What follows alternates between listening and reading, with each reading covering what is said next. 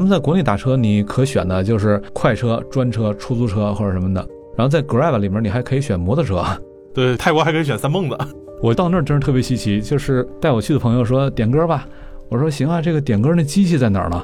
他说不用机器，你就直接跟他说。我说跟谁说？然后他拿起话筒就在那儿 operator 喊两句 operator。然后就有一个很有磁性的声音在那回应 yes，然后就告诉他我要一什么什么歌，你用英文说也行，用中文说也行。然后过一会儿那歌出来了，我说哇，这么牛的这种 AI 系统，这太拽了！这个我说中国怎么没有这么拽的这种 AI 系统呢？过一会儿终于搞明白了，是背后原来有俩人在那儿。大家好，欢迎收听由大观天下志制作播出的播客《东腔西调》，我是何必。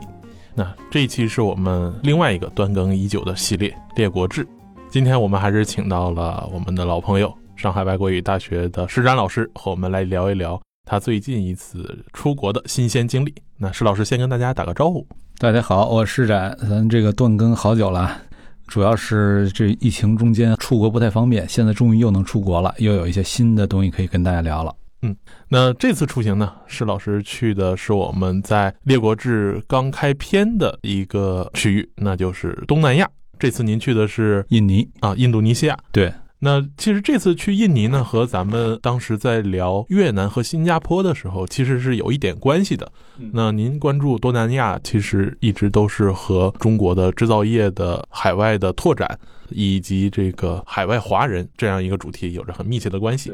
但是之前在录《列国志》亚洲篇的时候，您还没去过印尼，那这次其实是您第一次去，第一次去，对。那您第一次去印尼有没有一个初始的印象？好，那我就还是按照以往的老规矩哈，咱就先来聊一下我都去了哪儿，一些直观的感受。好，然后再讲一下我更细致的一些、更深入的一些分析和把握吧。嗯嗯。那么这次去实际上是俩事儿哈，连考察带度假。考察这是国内的一个大的手机厂商，就是 OPPO，他邀请我到印尼去看一下他们出海的状况。OPPO 是在印尼现在已经做到了市场占有率第一了，就是三星什么已经全都被它打败了。而且印尼本身它的消费能力相对比较低，那么苹果是不会排到前面的。所以就是 OPPO 它是实际的第一了。那么在那边 OPPO 邀请我在印尼看了他们的厂，就是他们的工厂，然后看了他们的卖场。这一会儿咱可以再具体聊一下这些。确实有很多东西跟我之前想的不一样，改变了我不少的认知。当然，就是在这儿更多的是改变我对于整个印尼的认知哈。OPPO 只是我来观察印尼的一个切入点而已。这一块主要是在雅加达，在雅加达，对，就就在爪哇岛，在雅加达的周边哦，或者说大雅加达地区吧。然后在这儿去仔细看了一下，接下来去了科莫多岛。科莫多这是有名的大蜥蜴那个那个地儿，对，科莫多龙，嗯，不过好像实际上没有咱们在视频里面看的那么大，因为视频里通常都是一个特定的角度，让你看上去那个龙特别大只，实际上没那么大，但的确不是太讲卫生的龙，对，的确不太讲卫生，而且实际上我没看着，我那天有别的事儿没去成，我只是到了科莫多去，但没去看成龙，然后又去了巴厘岛，去巴厘岛，这就是跟家人过去度假了。而巴厘岛在印尼是很特殊的一个地儿，因为从穆斯林人口来说，第一大国家大概是印尼，因为印尼两点八亿人口，将近三亿了，其中百分之九十大几都是穆斯林，所以从单个国家的穆斯林人口数量来说，它是第一大的。其他中东那些国家的人口数量相对都比较少嘛，就是几千万就了不起了。但是巴厘岛是印尼一个印度教的地区。整个岛上主体都是印度教，所以就是到那儿会去看到另外的一些很不一样的东西。就是巴厘岛也刷新了我不少的认知，都是挺有意思的。那雅加达其实，在东南亚的几个大城市里面排名也还是比较靠前。对，您感觉在市区的一个直观观感，跟咱们之前去新加坡呀，或者去胡志明啊，有没有什么异同？首先，第一个观感哈，就是堵车堵得一塌糊涂。是因为他们这个城市设施比较落后，导致我以为北京堵车就天下无敌了，但是到了那儿才知道，这个强中自有强中手，这是一个方面。而且我去之前我没想到印尼也是靠左行的，我一直以为它是靠右行，它是欧洲大陆的殖民地嘛，呃，荷兰是个欧洲大陆国家嘛，没想到它也是靠左行的。然后堵车一塌糊涂，同时雅加达这个城市面积很大，摊大饼，而摊的这个大饼在它的应该算是新城吧，这个很核心的地区，那高楼大厦非常漂亮，你一看呢就是非常之现代化，但是都不是说出了城往城边上走，就是你离开最中心区，到了它次中心区。你就看着那些破破烂烂的简易房，就是好多简易房，然后那些城里的内河的那河流什么的，水质也不大好，反正是挺臭的。就这是有点出乎我意料，因为雅加达它是在海边啊，它已经到了河口的位置，它这个河流很容易就流出去，但水质是那个样子，那是挺出乎我意料的。某种意义上也是一个高速发展城市的治理能力相对稍差一点的时候，治理能力还没大跟得上，对。给我印象最深的确实就是堵车，它太堵了。然后有一个事儿特好玩，我在那儿调研了几天，然后中间有一天晚上跟当地人去唱歌，去卡拉 OK。哎，这个穆斯林国家这个也要娱乐一下吗？开着车转转转，最后转到一个全都是中文华人的一个聚集区，是好多跑那边去工作的中国人在那儿搞起来的一个类似于望京那韩国城一样，就是在那儿搞出一个小的中国城。到了那里面，进到歌厅也都是中国人开的。然后我到那儿真是特别稀奇，就是带我去的朋友说点歌吧，我说行啊，这个点歌那机器在哪儿呢？他说不用机器，你就直接跟他说。我说跟谁说？然后他拿起话筒就在那儿 operator 喊两句 operator。然后就有一个很有磁性的声音在那回应，yes，然后就告诉他我要一什么什么歌，你用英文说也行，用中文说也行。然后过一会儿那歌出来了，我说哇，这么牛的这种 AI 系统，这这太拽了！这个我说中国怎么没有这么拽的这种 AI 系统呢？过一会儿终于搞明白了，是背后原来有俩人在那儿。有俩人在那儿有智能，然后呢，你跟他说 operator，但是他经常可能业务比较忙，得喊好几声他才能够反应过来。我一开始我没搞明白喊 operator，然后一会儿男生一会儿女生，我说哎这个可以啊，他这个还是适配不同的人来给你不同的服务的这种声音，而且里面什么中文歌都有，我就很难想象他是用人在背后操作的。可以想见这个华人在那边的力量还是挺大的。对华人的人数不是太多，但是在对经济的影响力确实是很大的。当然，这说的华人啊，不是说中国人。嗯，那您去这次除了看到 OPPO 以外，就是有没有了解到大概华人社区在雅加达当地还在哪几个产业里面会比较有影响力？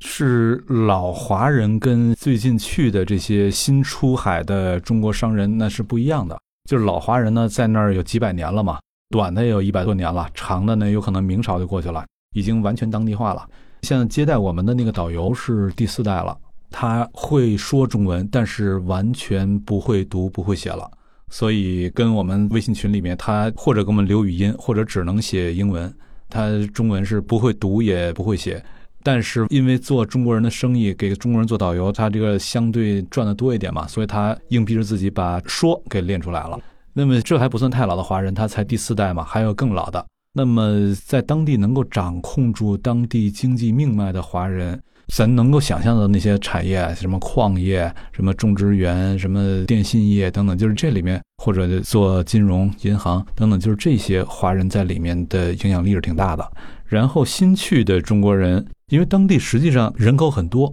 市场很大，但是服务业的供给是严重的不足，因为咱们在中国这边服务业已经非常发达。所以你就会感觉很多东西都是理所应当的，但是到了那儿才感觉到，就是这服务业是非常之不发达。那么新去的中国人有很多是在这些领域里面找到各种各样的机会，当然也有像我刚说的这种做制造业的、做生产的也有不少。就是老华人跟新去的中国人，他们产业的生态位是不一样的。那除了雅加达之外，一般感觉来说。印尼是一个千岛之国啊，它其实包括海洋在内的话，它的国土幅员非常辽阔。但同时呢，又因为有海洋的阻隔，它是板块很破碎，很破碎。那您出了雅加达之后，就是在不同的岛之间的这种感受会怎么样？对，那首先这就不是出了雅加达了，这是出了爪哇岛了。嗯，对，除了爪哇岛往东走，印尼可能有些朋友不太熟悉，有一个地理界限叫做华莱士线。华莱士线就是爪哇岛的爪哇岛是一个东西向很长的岛，然后爪哇岛东边那大岛就是巴厘岛，紧挨着爪哇岛。我站在巴厘岛上往东，没有办法直接看见，但是你在飞机上，你两个的岛是能够同时看见的，就是叫做龙目岛。那么巴厘岛跟龙目岛中间的那个海峡叫做龙目海峡。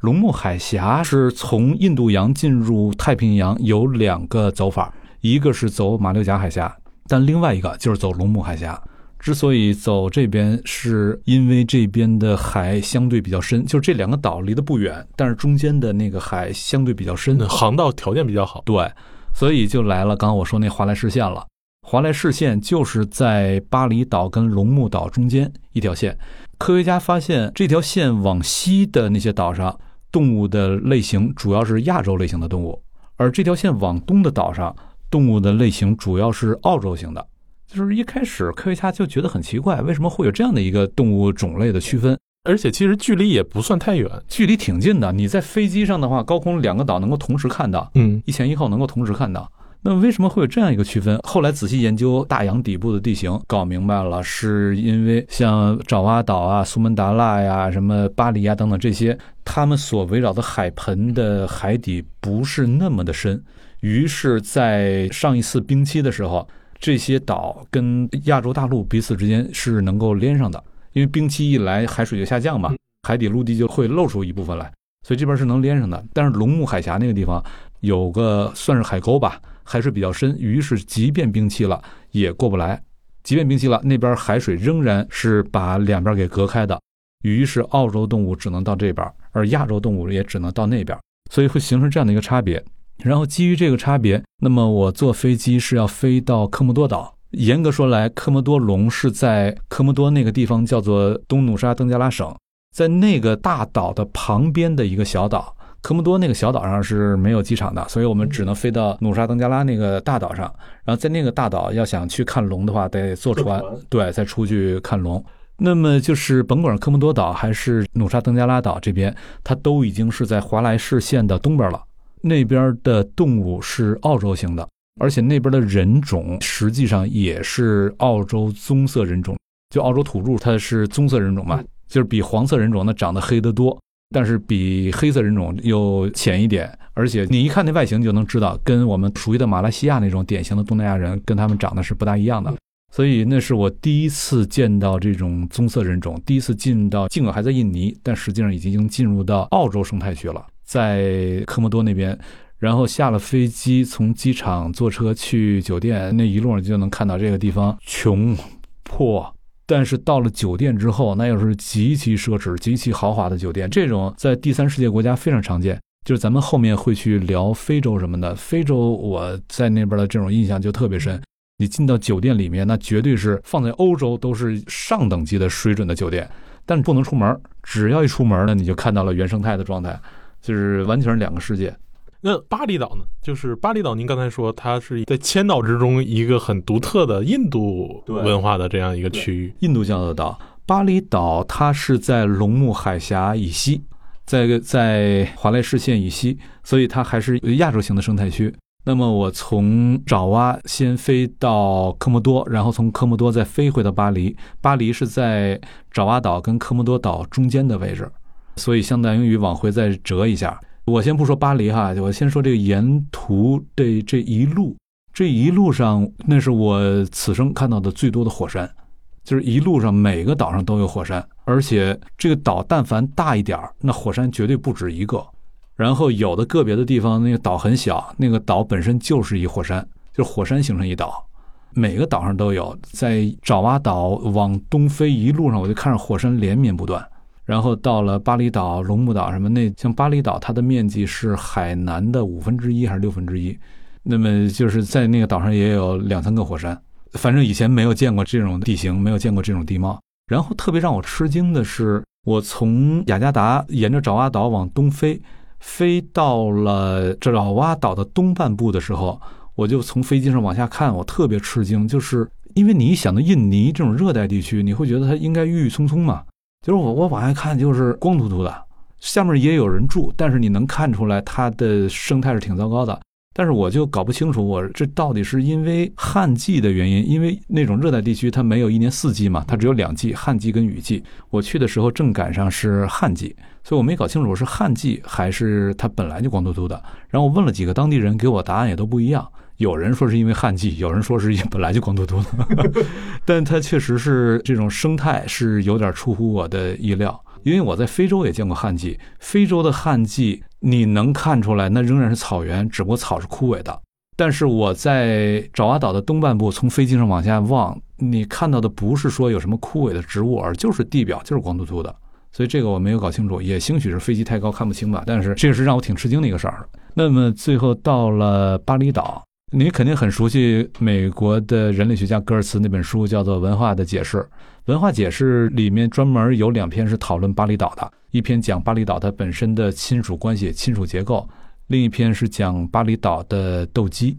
然后格尔茨在那个书里面就提到说，巴厘岛本身那个形状就有点像一只公鸡。我后来仔细自己看它的那种地图的结构，确实是有点公鸡的形状。然后到了巴厘岛上，那个感觉当地的文化的味道，当地人的感受，确实跟爪哇岛就很不一样。印度教的地区，而且这儿的印度教跟印度那边的印度教还不一样。因为你一说到印度那边的印度教，很多人的第一反应可能都是种姓等级制度，对，严格的种姓等级制度，把人给分成三六九等。你作为低种姓的人，高种姓的人打你、骂你、使唤你，都是理所应当，他不会有任何觉得不对的。所以我就很奇怪，我说巴厘岛上会不会也是这样？就是到了那儿一看，就是没有这个问题。然后我自己又上网查了一下，巴厘岛上的种姓，它不是像印度那样分成一个一个的等级结构的种姓，它是按照职业来划分的，而且这些职业彼此之间是一种有机关联的关系，而不是那种上下的关系。对，不是上下的关系。当然，在印度地区的印度教。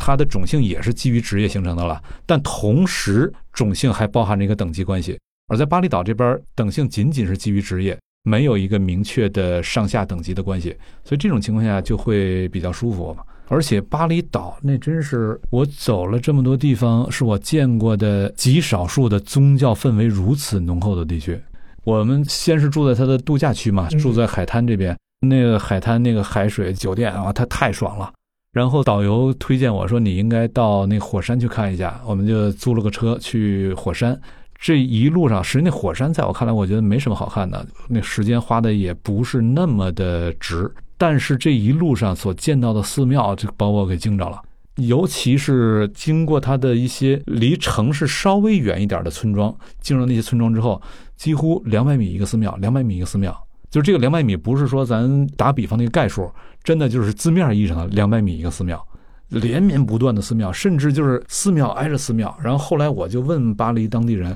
他们讲很多家自个儿家里就会搞寺庙，这庙比人多呀，你搞这么多庙，这能用得了吗？怎么用啊？后来就是我搞明白，其中有一些庙是自己家的寺庙啊，家庙，对。但那个家庙，那也就是咱们在网上大概都看过印度教那种寺庙的样态，特别鲜艳，然后这个有各种各样的雕塑，雕塑极其的精致，极其繁复，就是它的家庙也都是这个水准的，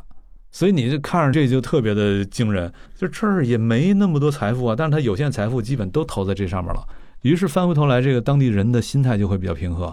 就是巴厘岛作为一个旅游胜地或者度假胜地，这要是放在国内或者放在像泰国那种地方，可能这种商业环境啊、竞争啊、人啊，就大家都会比较忙，就都比较激烈。但是在巴黎，您感觉其实反而当地人会比较平和，很平和，很平和，而且当地的西方来旅游的人特别多。嗯嗯。然后我也问了一个当地人。他就跟我讲，我说你们巴黎人在读书及毕业了之后，是不是好多会到爪哇、到雅加达去找工作？他说不多，反倒是很多爪哇人到巴黎来，因为这边的工作机会多，这边的旅游业发达嘛。所以他跟我讲说，雅加达是属于印尼的，但巴黎是属于世界的。确实，我在巴黎见到的外国人远远多于在雅加达看到的。对对对对，这的确是一个国际性的、世界性的旅游胜地，给巴厘岛造成了在印尼国内一个很不一样的。对，而且就是你从巴厘岛那个机场出来往外走，出了机场之后，迎面扑来的那个状态，你感觉就很像一个美国小镇，那就确实是一个世界性的度假胜地。嗯，那说到这种世界性，其实咱们之前聊过的，像越南、像这个新加坡，可能有两个必须要无法回避的主题。第一个主题呢，可能就是这个国家的历史，因为咱们在逛东南亚国家的时候，都会先去国家的历史博物馆看一看他们怎么讲述自己。然后另一方面呢，就是跟近来的这样一个产业链的外溢关系很密切的一个经济性的话题。其实，在东南亚国家来说，这两个话题往往是密不可分的。因为一方面我们会看到，即使是在近代以来，它的这样一个近代形态的经济的发展，其实也是和华人关系非常密切。而同时呢，在政治上呢，几乎整个东南亚都有着一段殖民历史。而六十年代各个国家独立之后呢，却又发现既不是西方殖民者，也不是华人，而是当地的土著居民本民族掌握了整个国家的主导权。那可以说，三方力量，西方的、华人的和本地的，都会纠葛不清。那您在印尼有没有去注意到这三股力量以及它的这样一个国家历史的表述呢？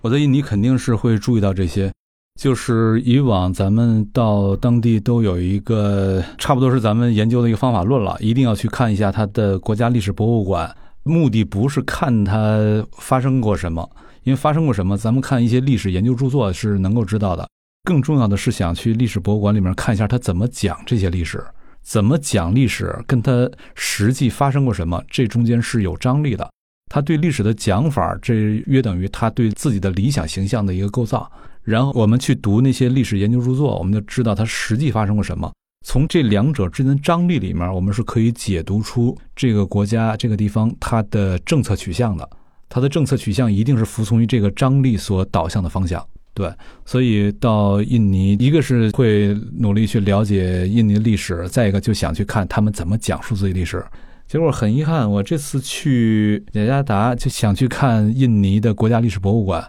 结果在我们到那儿之前十来天的时候，印尼的国家历史博物馆着了一场大火，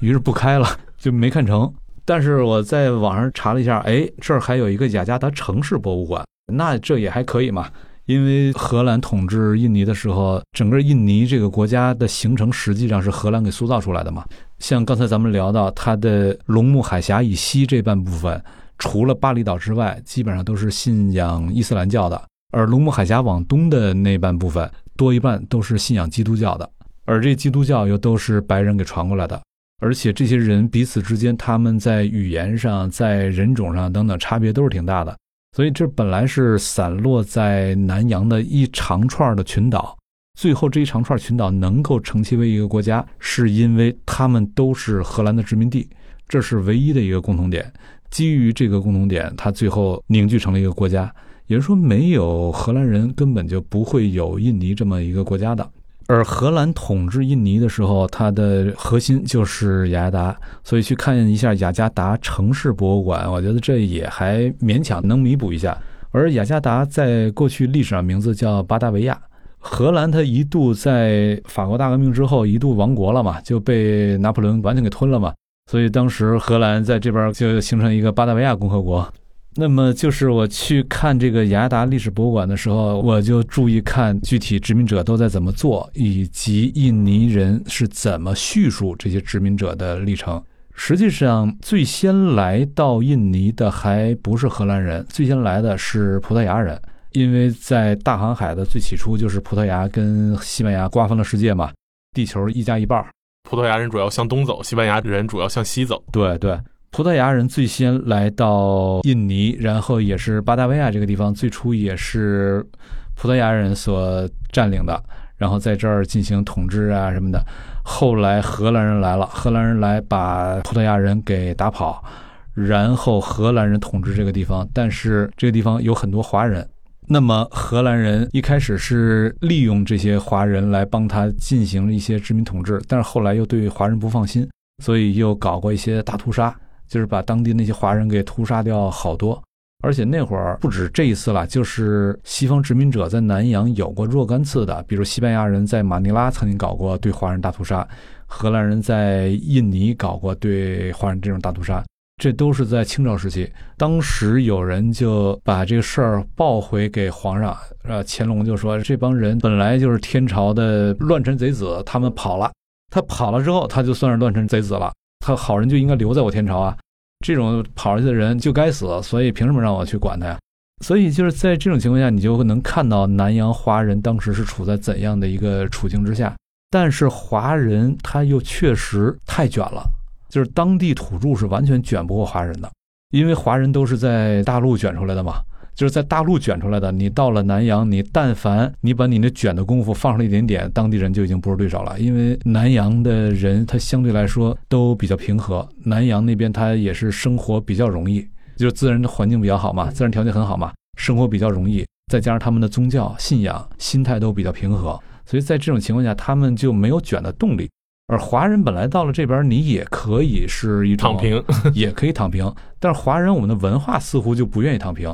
再加上你是背井离乡，背井离乡的情况下，一定会有一种内在的焦虑感的，因为你来到了一个你是少数派的地方吧，在这个地方，你要想能够保护自己，你必须得让自己有能量。所以华人到了这个地方，再加上我们的文化，于是当地的那些经济，在清朝那会儿就开始就掌握在华人手里，而且即便西方人来了之后，经济命脉仍然是掌握在华人手里的。这个甭管是荷兰殖民地、英国殖民地还是法国殖民地，没有什么太大区别。就是像荷兰的东印度公司、英国的东印度公司，他们所能做的主要是批发贸易。但是把这个大宗的货从西方给批发过来，到了当地港口之后，想要把它在零售分销到具体的最终消费者手里，所有的这些零售分销网络，在整个南洋几乎都在华人手里。同样，你要想从当地采购什么东西，或者说西方那公司啊，想从当地采购什么东西，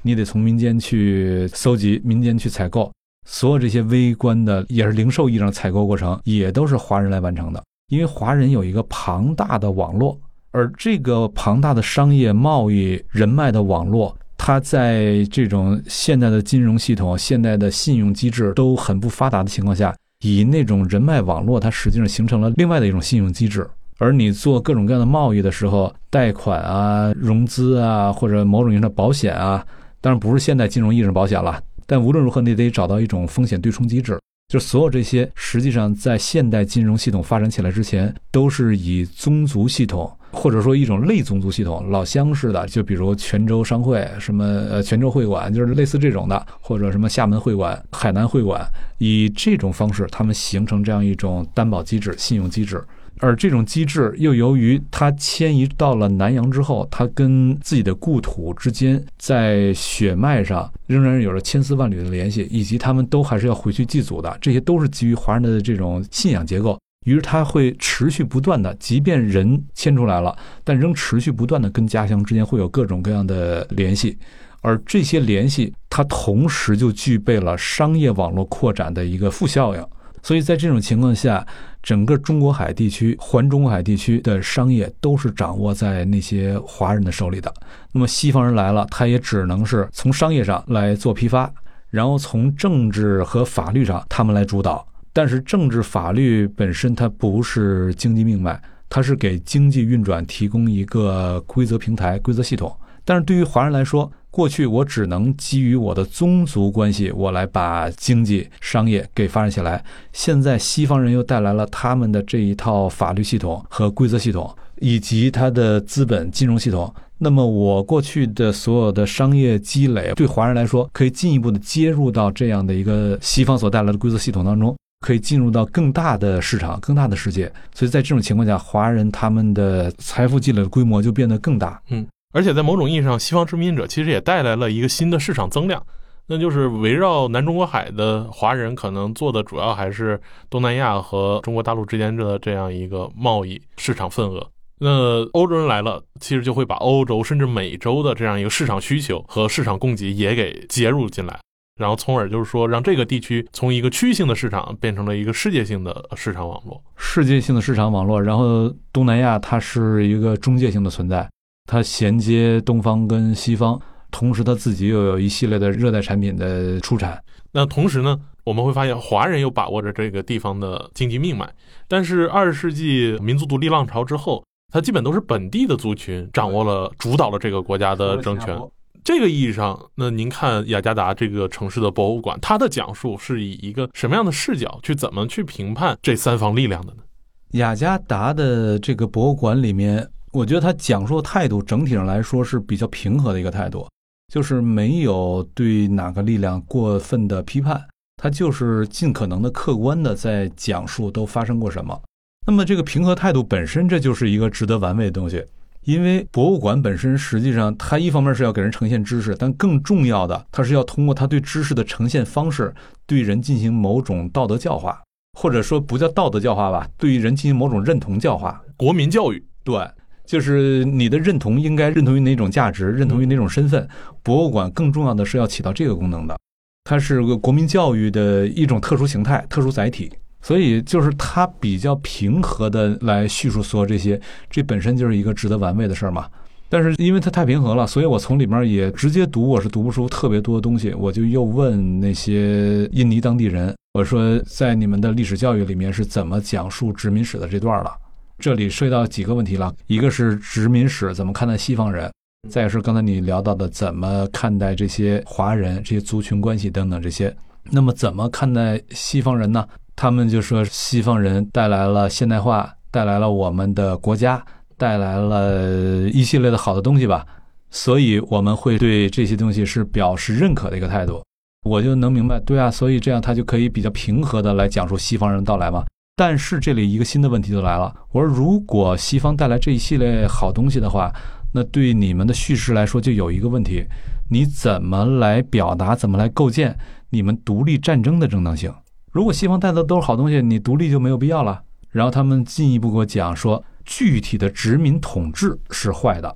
因为具体的殖民者他会有各种各样的很残暴的做法，所以具体的殖民统治是坏的，是一定要批判的。但殖民史本身带来了所有的现代化的这些东西，以及带来国家，所以殖民史是要持一个正面态度的。但对于具体的殖民统治是要批判的。这样的话，他把殖民这段历程、殖民所带来的东西与具体的殖民统治给分割开了。只要分割开之后，他就既能够接受西方带来所有这些现代性的东西，同时又能够论证出它独立的正当性。我觉得这是很巧妙的一种叙述策略，也是对于后发国家来说应有的一种叙事策略。比较理性，只有在这种叙事策略之下，你才既能够形成内部的某种精神凝聚力，同时对于外部、对于西方、对于现代世界，又不是一个拒斥性、排斥性的态度，这才是最符合后发国家的利益的。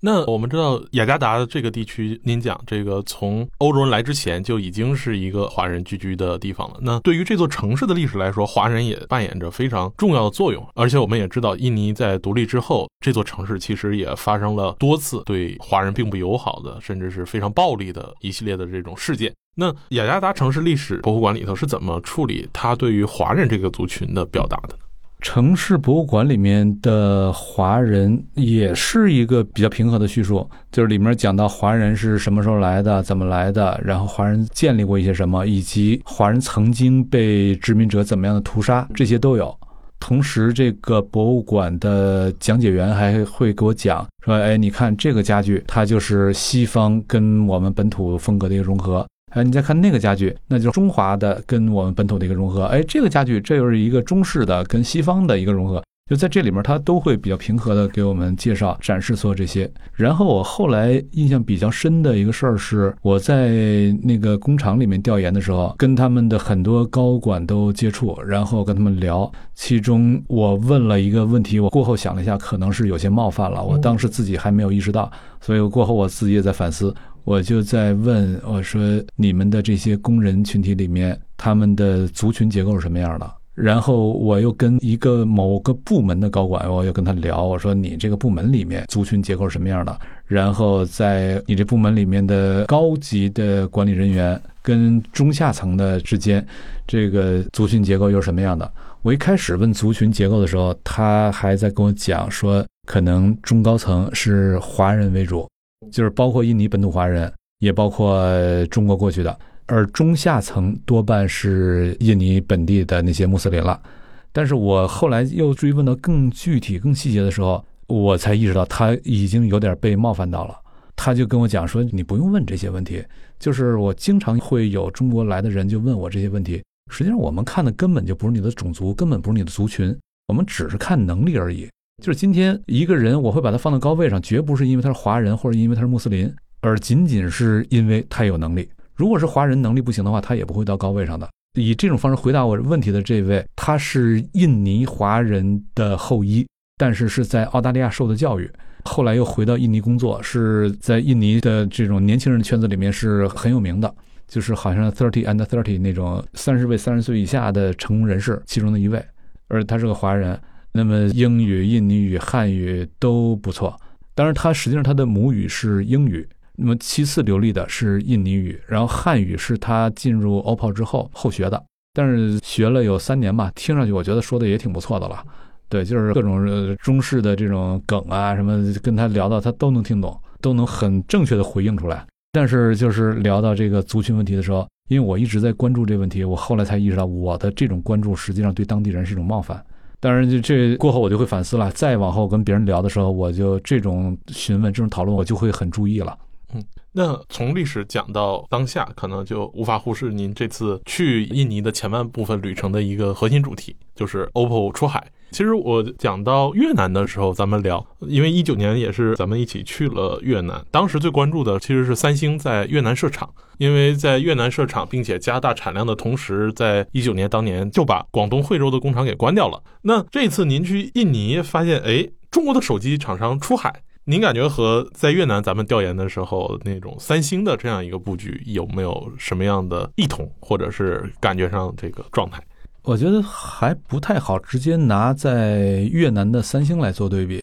咱从另一个角度来说吧，就是一九年的时候咱们去越南做调研，当时调研的背景是因为贸易战，然后我们在网上可以看到好多人都在说中国企业因为贸易战被迫要出海。那么中国的制造业、中国世界工厂的地位有可能保不住了，而且当时有一系列数据似乎看上去都能够支持这个说法。结果咱们到越南去调研之后得出的判断是不是转移，而是溢出，是中国供应链网络向南洋的一个溢出。那么这是一九年的时候得出判断，那会儿的全球秩序更多的还是一种经济上面的冲突，但是随着之后的这三年的疫情。各国之间的矛盾已经从经济冲突逐渐的升级为地缘冲突了，或者是带有一定的这种价值冲突的对对里面有有这些了。那么仅仅是经济冲突的时候，从商业这个角度来说，人们更多考虑的还是成本考虑。但如果进入到地缘冲突和这种甚至一定程度的价值冲突的话，人们在考虑问题的时候就不再是成本为第一优先了，而一定是安全为第一优先。那么考虑到安全问题，因为安全问题搞不定的话，你就一把清零啊。所以在这会儿，成本就不是什么大问题了。你是可以成本上不划算的时候，仍然坚持去做一些事儿了。所以疫情这三年过去之后，我们能够看到中国企业出海，以及其他的一些企业它从中国撤出，就是外资企业从中国撤出，我们能看到的越来越多。那么在这种情况下，中国的制造业是否还继续能撑得住？中国世界工厂地位是否还继续能保得住？那么我这次去印尼调研的时候，这就是我非常关心、非常感兴趣的一个问题。结果我到那儿调研完之后，它大致的验证了我之前的一个假想。我之前一假想什么呢？我说今天的制造业，它因为中国制造业的这种规模效应，它有可能导致了制造业逻辑的一种演化。我拿它用互联网来做类比。互联网上是分成后台、中台、前台的。那么后台就是各种各样的数据啊，什么这些东西；中台是它所有的技术能力的总成，然后前台就是跟用户来直接交互的那个界面。那么只要你中台足够强大的话，前台可以做得很轻。前台需要什么功能，你就开一个端口，开一个接口，直接从中台调用就完了。所有的你需要的功能都由中台来完成，前台只负责把交互过程做得足够友好就行了。前台可以做得非常轻，而制造业在今天我的感觉里面，它似乎也正在分离为后台、中台、前台，分离为这样的一个结构。那么后台差不多就是你的庞大的基础设施，你的大规模的这些工厂，你的这些大规模的工人群体等等，所有这些，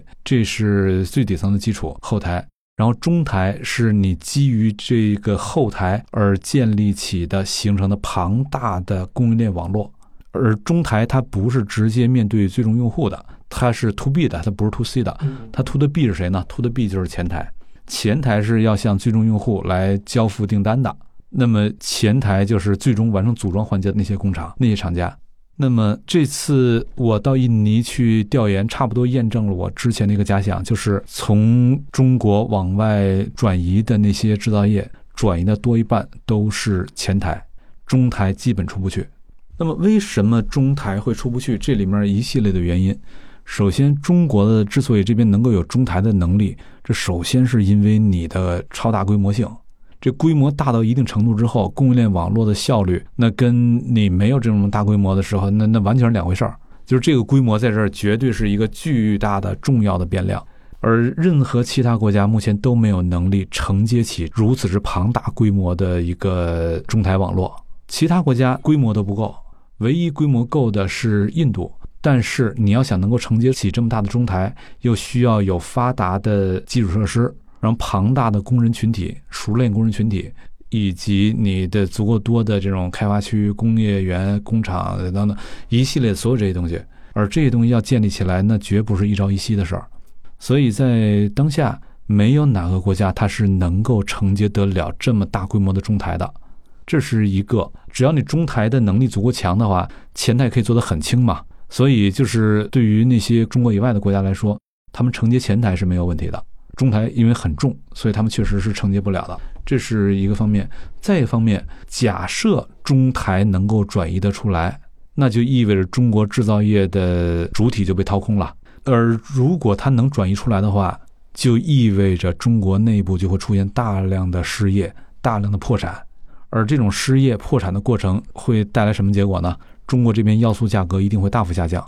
就是劳动力的价格、土地的价格、资本的价格全都会大幅下降。而对于那些转入地的国家，对他们来说，它的资产价格一定大幅上升，因为来的这些制造业的需求太多了，他们的资产价格大幅上升之后，中国跟他们之间成本会产生一个倒挂，而这种倒挂就使得转移成为不可能。所以在这种情况下，我去 OPPO 调研之前，我的一个假想是往外转，前台能够出得去，但是中台出不去。然后到 OPPO 调研之后。基本上验证了我的这个假想。那么在 OPPO 调研的时候，有几个事儿印象很深。首先一个哈，他们带我看了他们的厂，看了生产线，完整的生产线。那么从头到尾，它是拆解成了大几十个工序流程，每个工序流程都有一个人在那儿具体的手工操作，把这个流程给完成。然后我就看了一下所有这些流程之后。我就有点奇怪，我问接待我的人，我说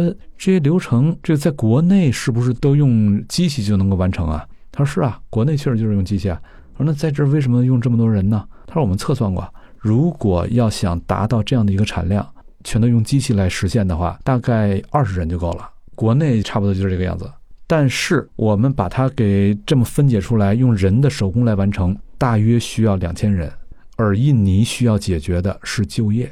而不是说你仅仅给我带来多大产值，所以我们以这种方式做出来，对于印尼来说更符合他的要求。所以再加上印尼它的劳动力成本比较低，很便宜，所以对他们来说这个就很好，既能够满足自己的需要，又符合当地的一个需要，就是企业社会双赢。然后我又问他们，我说：“那你们在这边的这个产量也不小，而且现在已经是做到了市场占有率第一了。”那么你们这个这么大的产量，是否把供应商给带过来了？他说确实带过来一些，但是我问了一下，都带过来哪些？带过来的都是非常简单的那些零配件的环节，给那些供应商给带过来了。然后我说，那这些就属于你们的一级供应商嘛？但他们自个儿也得采购啊。他们采购的时候，那就算你们的二级供应商了。那么一级供应商你们带过来八个，二级供应商带过来多少？没有，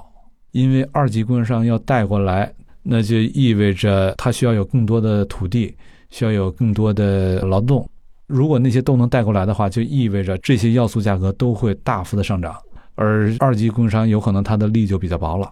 它这些大幅上涨，它很可能就没有什么利润了，而且实际上也犯不着嘛。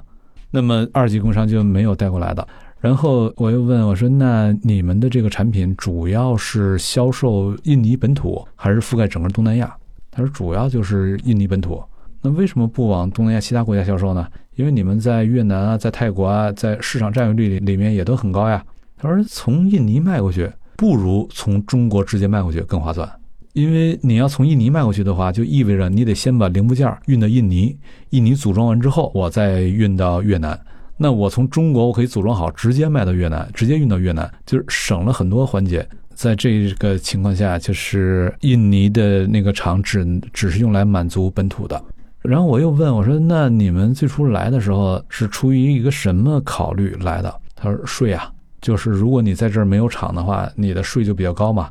那这个是很大的一个市场啊，你不能不占啊，所以就来设厂了。而如果没有那税，你们会来设吗？”他说：“没有那税的话，有可能就不来了。”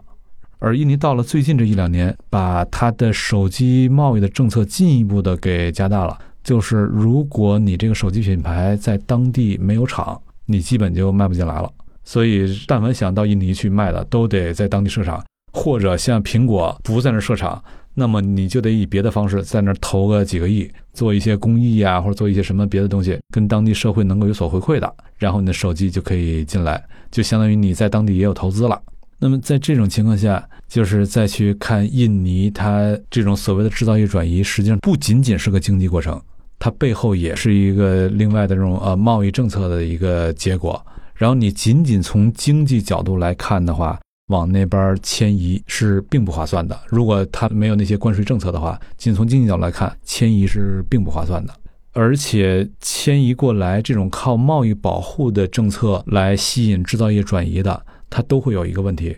它在这儿能做的东西只能在本土销售，它出不了国，因为只要出国，你的产品一定比国际市场的平均价格要贵。你这是靠贸易保护才能活下来嘛？那么价格一定会贵，所以靠贸易保护搞的这种，它通常是出不了国的。这个也大致验证了我之前的一些假想。所以在这种情况下，我就会进一步的得出刚我说的那种判断，就是还是一种溢出。只不过现在的溢出的规模比我们一九年去越南看的时候要更大了。一九年在越南看的时候，可能只溢出了一小部分；而在现在，它一方面是各种各样的政策部的不确定性，再一方面是西方的那些客户，他们也提出要求说，你必须得 China Plus One，在中国之外必须得有个工厂，以免因为什么原因你突然又没有能力供货了。于是，在这种情况下，主动的或者被动的，他都得往外去走。但往外走的这些基本上都是要跟西方的最终用户之间要发生对接关系的，他才会往外走。而这些环节呢，都属于前台，而中台目前走不出来，并且如果中台开始往外走的话，就意味着前台也未必活下去了，它的成本就会太高了。所以在这个背景之下，可预见未来中国仍然作为世界中台的这个地位不会受到实质性挑战。但是我之前跟另外一个朋友就讨论这事儿，聊我的一些思考观察的时候，他说：“那也就是说，你认为中国的制造业优势仍然能够保持？”我说：“这个话也不能简单这么说，因为这取决于你怎么去定义啥叫优势。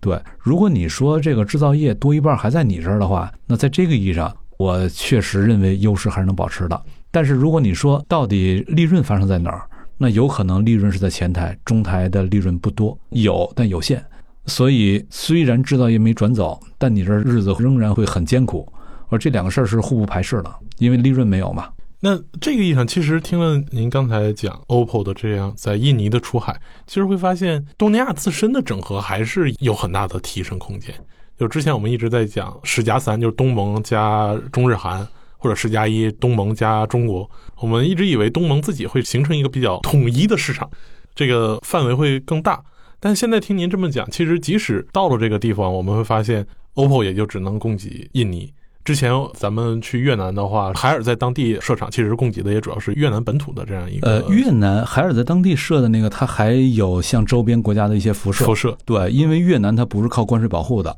只要你不是靠关税保护，那么你的产品是有国际竞争力的。但印尼这个是靠关税保护的，那它产品就没有国际竞争力。嗯，所以这个意义上，东南亚作为一个中介性的力量，可能自身的整合还需要有一定的这样一个调整。说实话，挺难的。我在那边跟 OPPO 的人聊的时候，他们说你在外部看，你会觉得东南亚是六亿人的一个大市场，但实际上东南亚各国彼此之间语言不通。而且消费习惯也不一样，他们的市场结构也不一样。就仅仅从手机的这个角度来说，手机的渠道的逻辑就不一样。有的国家它是运营商是主要渠道，就是人们买手机主要都是跟运营商签约，然后从那儿拿手机。有的国家它是这种零售的卖场是主要渠道，然后不同国家它的卖场的结构也不一样，所以每个国家你用的策略都得不一样。而且不同国家这些人他们来理解手机、理解市场的时候，他的理解角度也都不一样。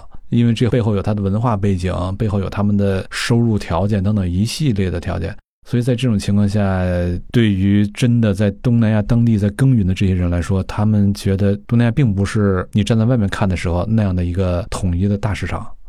那这次去印尼，除了看到 OPPO 之外，您在当地有没有关注到，比如说他们日常用的打车软件啊，日常用的购物软件啊，以及日常逛街啊，它的这个生活状态和咱们现在中国已经比较熟悉的发达的移动互联网之间的这样一个状态有没有很大的差距，或者是有没有相似的地方？还是有一些挺有意思的观察，就比如在印尼打车，你主要就要用 Grab。咱们上次在越南的时候就是用 Grab 嘛？对，整个东南亚基本都得用 Grab。对，咱们在国内打车，你可选的就是快车、专车、出租车或者什么的。然后在 Grab 里面，你还可以选摩托车。对，泰国还可以选三蹦子 啊，是吧？那三蹦子我没看到，我在印尼没看到三蹦子，看到摩托车，挺好玩的。我有一哥们儿，我想去尝试一下那那摩托车，但是那个时间没排开。另外有一哥们儿，他尝试了一下摩托车，说很惊险。在这个汽车里面来回，因为汽车太堵了，所以摩托车反倒比较快。在汽车车流里面来回钻，挺惊险的。然后在印尼，我还看到特别有意思的一个事儿，就是 OPPO 它在一四年最初到印尼出海的时候，是一个人叫李杰。OPPO 当初在印尼的老大，这个人特别厉害，特别能干，零起点就赤手空拳把印尼的市场给打开了。然后打开市场的这个过程当中，就发现印尼的物流能力太差了。我把货卖给用户，但是交付的过程很吃力。那为了能够把这个货更好的卖出去，因为 OPPO 他觉得我要进这个市场，我就得跟三星来竞争，而跟三星竞争，我的品牌力反正在早期肯定是不如三星嘛。但是现在也还在一个追赶的过程当中，但距离已经比当时要小多了。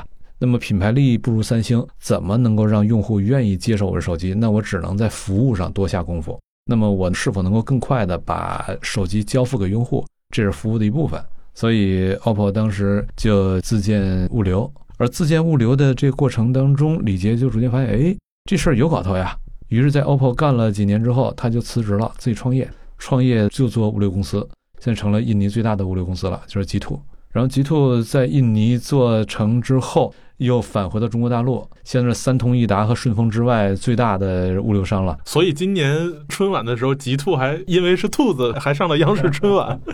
对，就是我看到在海外，居然他自己搞出这样一个生态出来，而且不止他一个人。因为李杰的这种带动作用，OPPO 里面出来好多人在印尼创业，做母婴产品的，做美妆的，做咖啡的，还有一做什么的，反正就就这几个都是已经在印尼本土做的行业前三了。然后接待我那哥们儿才给我介绍，他说别的还有好多都没做到前三呢，所以我也就不跟你说了。就是他成长起来一个很庞大的，他做的业务跟 OPPO 已经没有关系了，但是这群人又都是老 OPPO 人，于是形成一个在人的意义上一个 OPPO 系，但实际上在业务上已经没有关系了嘛。所以在这个调研里面，我就很意外的，实际上当初我就在期待这样一个状况。我能否看到这些出海的中国人，他们在海外形成一个不一样的生态，形成一个不一样的网络？就是在印尼这次算是看到了。那么在这个背景之下，实际上一个很有意思的事儿就出来了，就是在地缘政治的压力之下，有可能中国的影响力因为地缘政治的挤压，它有可能会被挤压回来一些。但正因为这种挤压，逼迫着中国的企业不得不出海。你要不出海的话，你在西方的，因为西方仍然是我们第一大客户，可预见未来也没有人能够替代。那么你的第一大客户都在要求你必须得在海外设厂的话，那么中国企业就不得不出海。如果没有这个地缘政治压力的话，中国企业可能还仍然在自己舒适区里面待着，未必愿意出海。那么这会带来一个什么结果呢？就是中国的影响力因为这种地缘冲突，某些领域被压回来。但是中国人的影响力却会被动的开始向外扩散了，就是中国的影响力跟中国人的影响力在这儿开始形成两个逻辑了，它未必是重合，未必是共振的。我之前就有这方面的一个假想，我觉得这是一种演化的可能性，但我不知道这可能性到底会是一个什么样的方式来展开，什么时候多久能展开？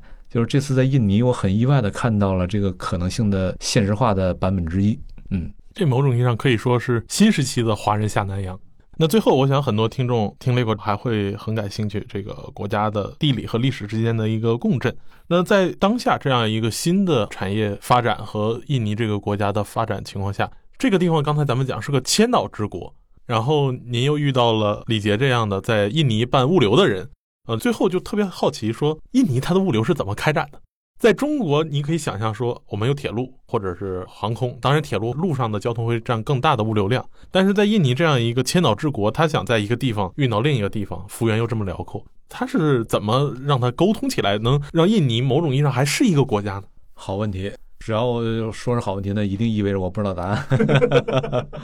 不过印尼它有一个特殊性。就是它尽管是千岛之国，而且有几个岛很大，像苏门答腊岛啊、加里曼丹岛、伊里安岛，那都是巨大的岛。而它首都雅加达所在那岛爪哇岛并不是最大的岛，雅加达那岛是十二三万平方公里吧，但是人口密度极高，大概能有一点六到一点七亿人口生活在这一个岛上。所以就是这个岛上它的物流，你仅仅就这一个岛而言，就能够服务全国百分之六十几的人口。那么这儿就不涉及到海运的问题了，对，这儿只是涉及到陆运。但是印尼的整体的交通状况都不大好，它的城里到处都堵得一塌糊涂。比如刚才我说雅加达堵得一塌糊涂，同样在巴厘岛也是堵得一塌糊涂。我从巴厘岛它的老城的中心那个地方叫做乌布，乌布那地儿我特别喜欢，文化氛围特别的浓，非常舒服。从乌布到我住那酒店，在那个度假区的核心地带了。在沙滩，乌布是在一个往内陆走一点的地方，距离也就十几公里吧，最多二十公里出头。但是打车花了两个小时的时间，你可以想见堵到什么程度。然后在城市跟城市之间的那些路就都比较糟糕，所以它的陆路交通成本也挺高的。所以它物流具体怎么展开，这我还不知道。好问题，等我下次再有机会去的时候，我会进一步从这个角度来了解一下。好，那非常感谢施老师今天和我们补完了东南亚这样一个很重要的人口大国、地理大国，那就是印度尼西亚。那也非常期待您还有第二次、第三次印尼之旅，和我们继续来聊一聊这样一个既神秘、风光又非常优美的国家。那很期待您下次再跟我们来聊一聊。好，下次再见。好，下次再见。